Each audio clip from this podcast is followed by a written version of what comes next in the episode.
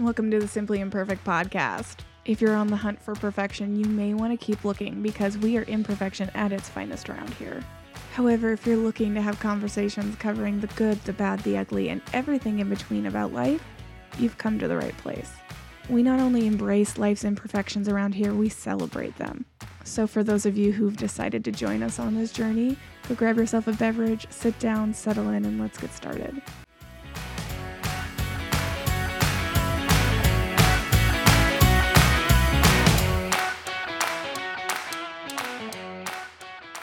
Welcome back to the podcast, guys. Today we are going to do an update episode, and it is going to be a update to an episode I did back in December. And I will post a link to that episode in the show notes because if you haven't listened to it, please stop here and go on listen to that one. Because today we are going to do an update on Erika Jayne and Tom Girardi. Now, if you don't know who Erika Jayne is and you don't know who Tom Girardi is, a little bit of a backtrack, which I covered a little bit more in depth in the previous episode, but um, Erika Jayne is a member of the Real Housewives of Beverly Hills, and her husband, Tom Girardi, is a very well known um, attorney in California. Tom made his name doing a lot of like class action tort cases. Um, if you've seen the movie Erin Brockovich, his firm actually is featured in that story. He set a whole bunch of records for receiving some of the first mega settlements when it comes to um, class action lawsuits. But recently, he has made the news for some not so great things.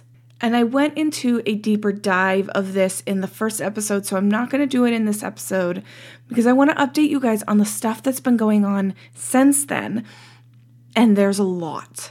Okay, I'm going to try to do this in as much order as possible, but there is a lot to cover. So, since then, Tom has been Tom and the law firm Girardi Keese has been forced into bankruptcy, and um, in December, he his both his and the firm's assets were frozen then Robert Keese, who is the Keese in the Girardi and Keese law firm, he is no longer a working attorney.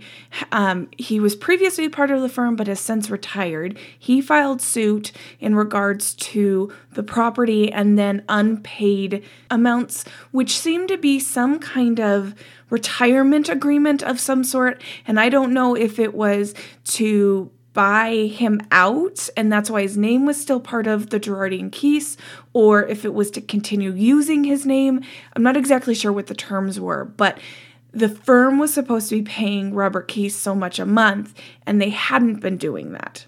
In addition to that firm, there were were owners of the property that the firm um, was located at. So Tom and some other owners own the property. I don't know if they invested or exactly what the terms of that was, but they have fired, filed um, a lawsuit claiming that Tom portrayed to them that the property was unencumbered, which so there was no liens, nothing like that. However, it has come to light that there are liens against both Tom's personal property and the business property. One of these liens is a lien that was placed or attached to the business property in regards to a judgment that some clients had received that had gone unpaid.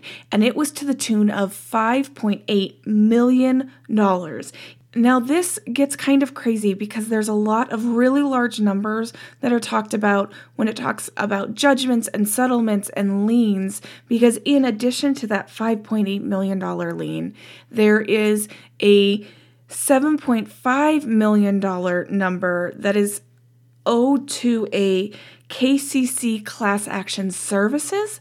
So, Tom was using KCC Class Action Services as a backer for lack of a better phrase, of his contingency cases. And so, contingency cases are cases where um, clients agree that the firm won't charge them like a month, like they won't bill them monthly. They'll just keep track of like all of the costs and the fees and the billable hours, all of that stuff.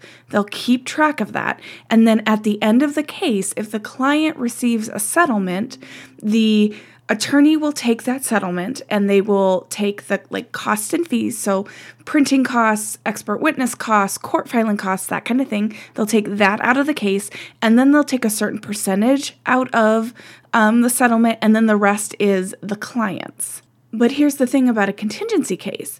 If an attorney takes a case on contingency and they don't get some kind of settlement in the end, the attorney doesn't get anything. So, while when looking at some contingency cases, it may seem like the attorney is getting a large fee, they are also taking a large risk. So, what KCC Services does is they lend or they lended Tom an amount of money to cover the costs of the litigation, and then he was supposed to pay KCC Services back when he received a settlement. So, this is where some conspiracy theories are coming out to play because Tom signed a personal guarantee guaranteeing to KCC Services that he would pay them back. Well, in the documents that KCC Services has provided, there are also two documents that were allegedly signed by Erika. These are documents signed by Erika in 2019, one in September, one in October, and what they are saying is that specific businesses. Um, the one in September says California Lending Inc. has first lien on any assets owned by Tom. Also, the one from October says that any obligation of the estate, personal assets, all of that is waived until cancel counsel financial is paid in full. The interesting thing about all of this is the documentation brought forth for Tom is notarized. The documentation from Erika is not.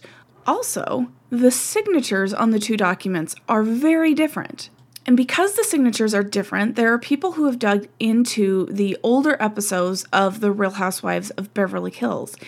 In a previous episode, Erika sends Lisa a note when somebody in Lisa's family passes away. And so they are taking screenshots of that note that was shown in the episode and comparing the signatures. I will link all of this in the show notes so you can take a look yourself. I do have to say that the signature on Lisa's card does look more like the September signature than it does the October signature, but I don't know exactly what that means. And so, with question in the signatures and no notary, a lot of people are using the fact that these letters exist that are allegedly signed by Erika as proof that she knew something was going on. But there are now people alleging, and of course, none of this so far is alleged in court. We don't know what Erika's going to say about these letters, but there are people speculating that maybe Erika didn't sign those letters. I am not, but there are people out there who are speculating that. And and there's more, so let's get back to the timeline. So, December 16th of 2020, Erika is seen online taking a video of her closet. And in what looks like to be a collaboration with a, I believe it's a French company called Vestiaire, she is selling items in her closet. That action then brings her before the court for contempt of court because there is a freeze on Tom's assets, which means there's a freeze on Erika's assets because of joint community property. As time goes on, more and more accusations of misconduct on Tom's part keep coming. And there are allegations that Tom settled cases without um, client approval. There's allegations that Tom's um, daughter and Erika were receiving settlements, payment, payments directly from settlements.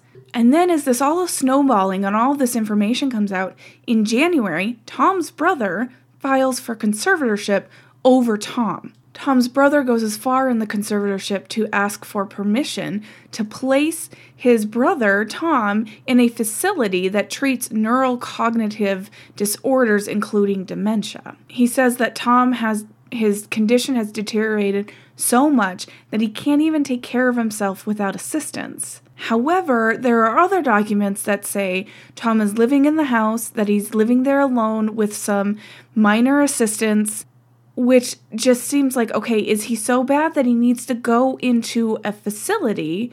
Or is he okay that he's managing at the house by himself with a little bit of assistance? But on top of all of this, the state bar eventually comes out and says and objects to the conservatorship because there are people who are coming out and they're like, wait, hold on a second. We were just in negotiations with this man not too long ago and he seems fine. And the state bar is like, we don't want you to put him in a conservatorship because we want to be able to get our hands on him because we want to punish him for his bad acts which is anybody with me thinking uh, State Bar, it's a little too late, you know, the JoJo song. My running question in all of this is how did these things go unreported to the State Bar? Or what shady crap was going on behind the scenes that Tom was able to continue to practice law?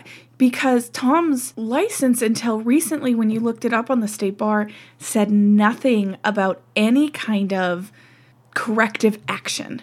All it said was that his license was active and when he was accepted into the bar. Now, however, it says that he's not eligible to practice law in California, that there are disciplinary charges filed with the state bar court that his license has been ordered inactive. But like I said, it's like that it's a little too late song where it's like he has now taken advantage of how many people for how many millions of dollars when how the heck did the state bar never get noticed of anything? While I guess it's potentially possible, anything's possible, I just, in my opinion, it seems questionable. So now the state bar showing up in the conservatorship saying, hey, we don't think he needs a conservative and we want to punish him. Well, now, State Bar, you got to get to the back of the line because you've had how many years to deal with this crap and you're just now doing it, and there are people ahead of you who want their money that is lawfully theirs. So, back of the line. So, continuing on in the timeline, Tom's creditors have forced Tom and the business into bankruptcy. And in the bankruptcy, one of the things they're doing is selling the home. And in selling the home, they had reached a proposed settlement agreement with the Ruigomez family. And the Ruigomez family had received a settlement, and Tom had convinced them to allow Tom to manage the money and send them a monthly payment. After a while, the family asked for all of the money, which was about just under $12 million. And imagine that, Tom never paid him out. So they obtained a judgment. Now, the Ruigomez family had reached a proposed settlement with the bankruptcy trustee in where the house in Pasadena that you see on the Real Housewives, the house would be sold. And the proceeds from that sale, they would first pay off like the costs associated with selling the house, lien senior to the Ruigomez lien, and then whatever was left, 20% would go to the trustee for outs- other outstanding debts, and then 80% would go to the Ruigomez to pay towards their judgment. Now, when that came into light, Erika and Tom's ex wife both filed objections to that. Now, this one I only kind of understand. Um, if you want to deeper dive into it, I know there are attorneys who have done deeper briefs on it, but the ex wife files trying to establish her claim because Tom was supposed to be paying her a monthly amount that he hadn't been paying. In addition to that, Erika filed. In California law, there is some objection that Erika can file because she is married to him, she is domiciled in the house, and it's to the tune of something like $600,000 that she can object to, and Erika has now object to that. Which it's a double edged sword because it just looks bad because people are already questioning if she was in on all of this. And then on top of that, she's going to file an objection to paying off clients who Tom owed and at the same time it's her legal right to have this objection. It's it's out there for her she just has to claim it. Well at least that's my understanding. I could be wrong. And it just bad PR but at the same time on the chance which there are plenty of people out there that that do not believe there is a chance at all that she didn't know but on the chance that she didn't know she also is a victim in this. And so it's this like double-edged sword but pa- bad pr looking i don't know guys. It just i don't know about anybody else but it just didn't sit right with me even if legally she has the right to do it and the snowball just keeps rolling. His son in law, who was a previous partner at the Girardi Keese law firm, who has since left and went to a new firm and has now left that firm once all the publicity of all this came up. Like to the point that if you even go try to find him on the website, they've just like scrubbed any any evidence of him, but he has filed claiming $150,000 of unpaid legal fees. An organization called CAALA previously awarded Tom with the Hall of Fame award, and they have stripped him of the award, rightfully so. And now the hits are starting to come Erika's way because recently the bankruptcy trustee now wants to file claims against Erika for the gifts or the joint property that she has in her possession. And erica's statement on it is it was all gifts. It wasn't joint property. It was stuff that he gave me. And if you watch The Real Housewives, the stuff Tom gave her was insane there is a panther ring that she gets, which I believe she says is the second one she has, and it is worth like something like seventy-eight thousand dollars in one ring. There's also a Chagall painting, which I know nothing about paintings, but doing um, a little bit of research, it says a Chagall, and I hope I'm saying that right. Um, at auction can sell for up to $32 million which we now know why the trustee wants access to these items that were gifted to Erika because $32 million would pay for a lot of these liens or settlements or judgments that are outstanding that have been filed against Tom. So I have attempted to gather a list of all of the outstanding settlements, uh, lawsuits, liens, anything I was able to find that might be included in this bankruptcy. And I'm not saying it's everything, but here's some of what I was able to find. So, as we talked about in the very first episode, there is a Lion Air crash, which was a plane crash, and that settlement is unpaid. California Attorney Lending is owned is owed $6.2 million. Stillwell Madison is owed $5 million in defaulted loan payments three former clients who obtained a settlement against Pacific Gas and Electric after a 2010 gas pipeline explosion has obtained a $10 million judgment. A former client has sued for the remainder of her $500,000 settlement and she has only received 50,000 about $50,000 in payment. Um, there is a Sean, I'm not even going to try to say his last name, of the Bedford Law Group who has sued for unpaid fees. Philip Sheldon of the law offices of Philip Sheldon has sued for $4.8 million in unpaid fees. Like we discussed earlier, KCC has $7.5 million judgment. Wells Fargo Vendor Financial Services has over $880,000 in unpaid office equipment.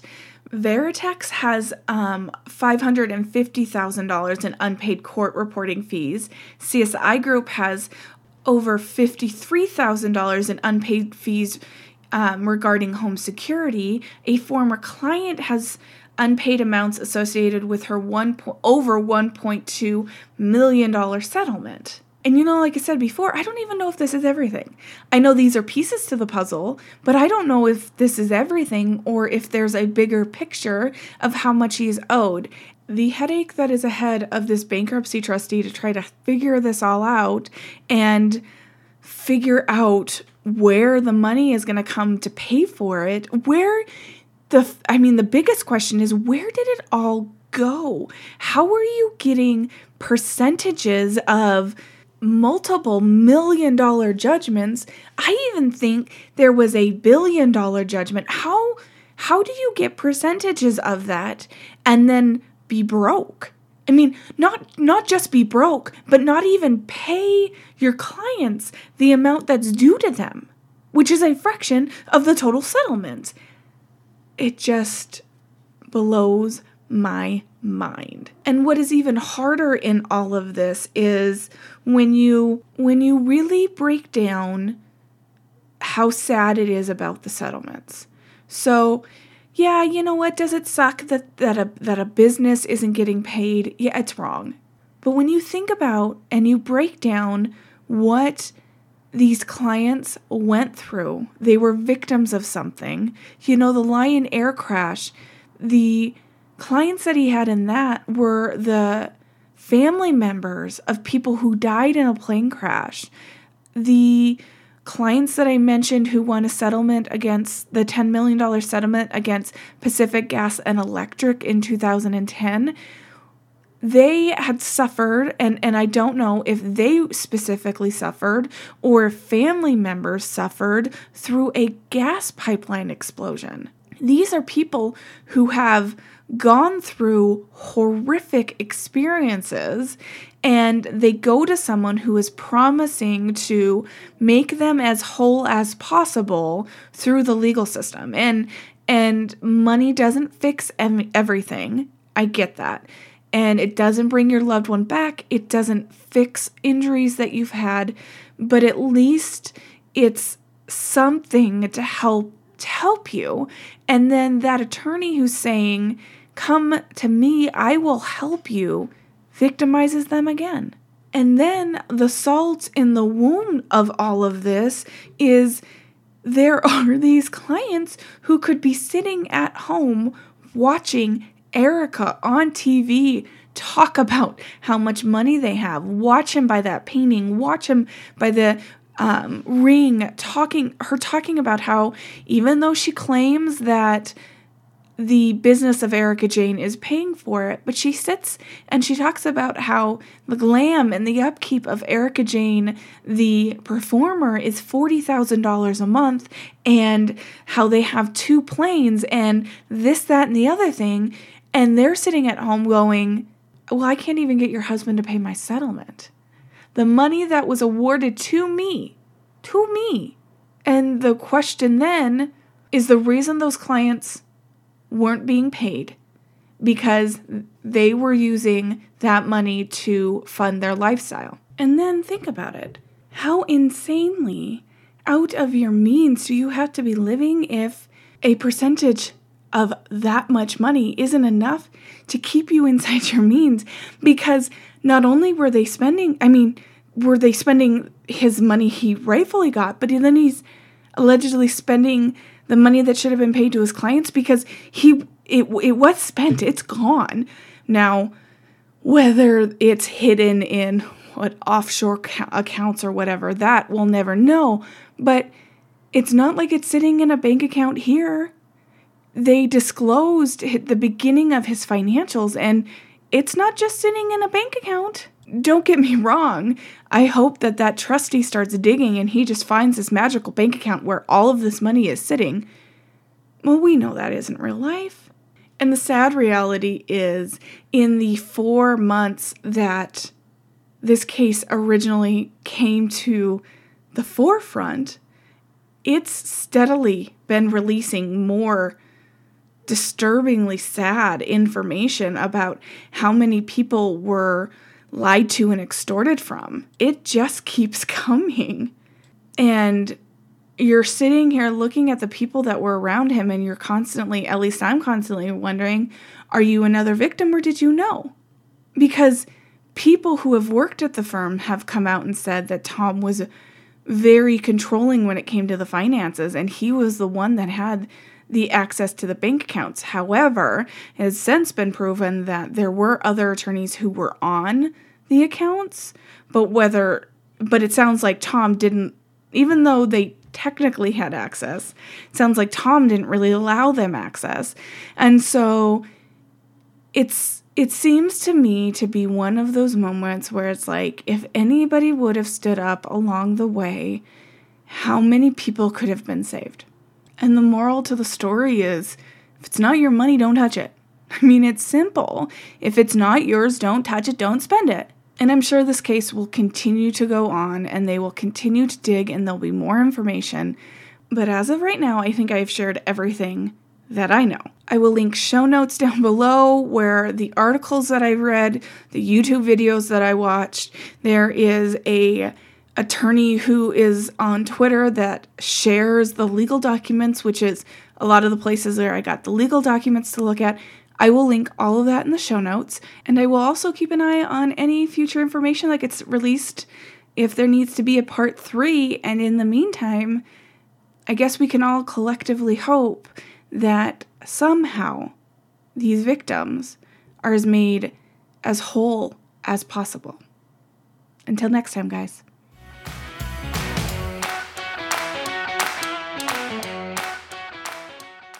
Thank you for joining us on this episode of the Simply Imperfect podcast. If you've enjoyed and don't want to miss an episode, make sure to subscribe. If you'd like to help the podcast out, make sure to leave us a rating and review while you're at it. To keep up to date with all things Simply Imperfect and to join our mailing list, head on over to at simply.imperfect on Instagram. And until next time, folks, make sure to embrace this simple imperfection that we call life.